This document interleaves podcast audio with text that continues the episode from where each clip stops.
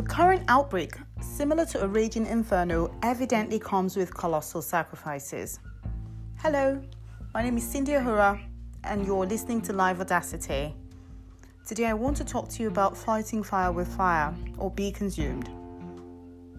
Containing these sacrifices and the ways it's affected society have come in different forms and varying degrees, with the hardship of self isolation, a lack of normalcy, dwindling economics, just to mention a few.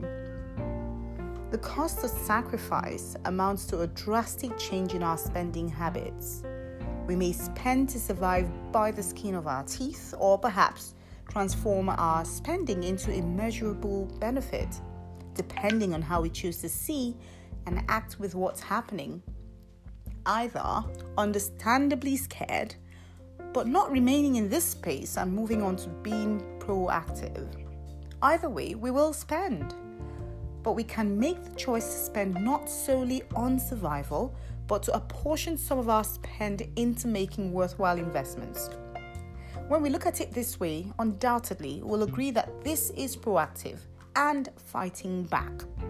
I hope we recognize this is fire and choose to make the right decision here not only to spend, but also to invest. Thanks for listening.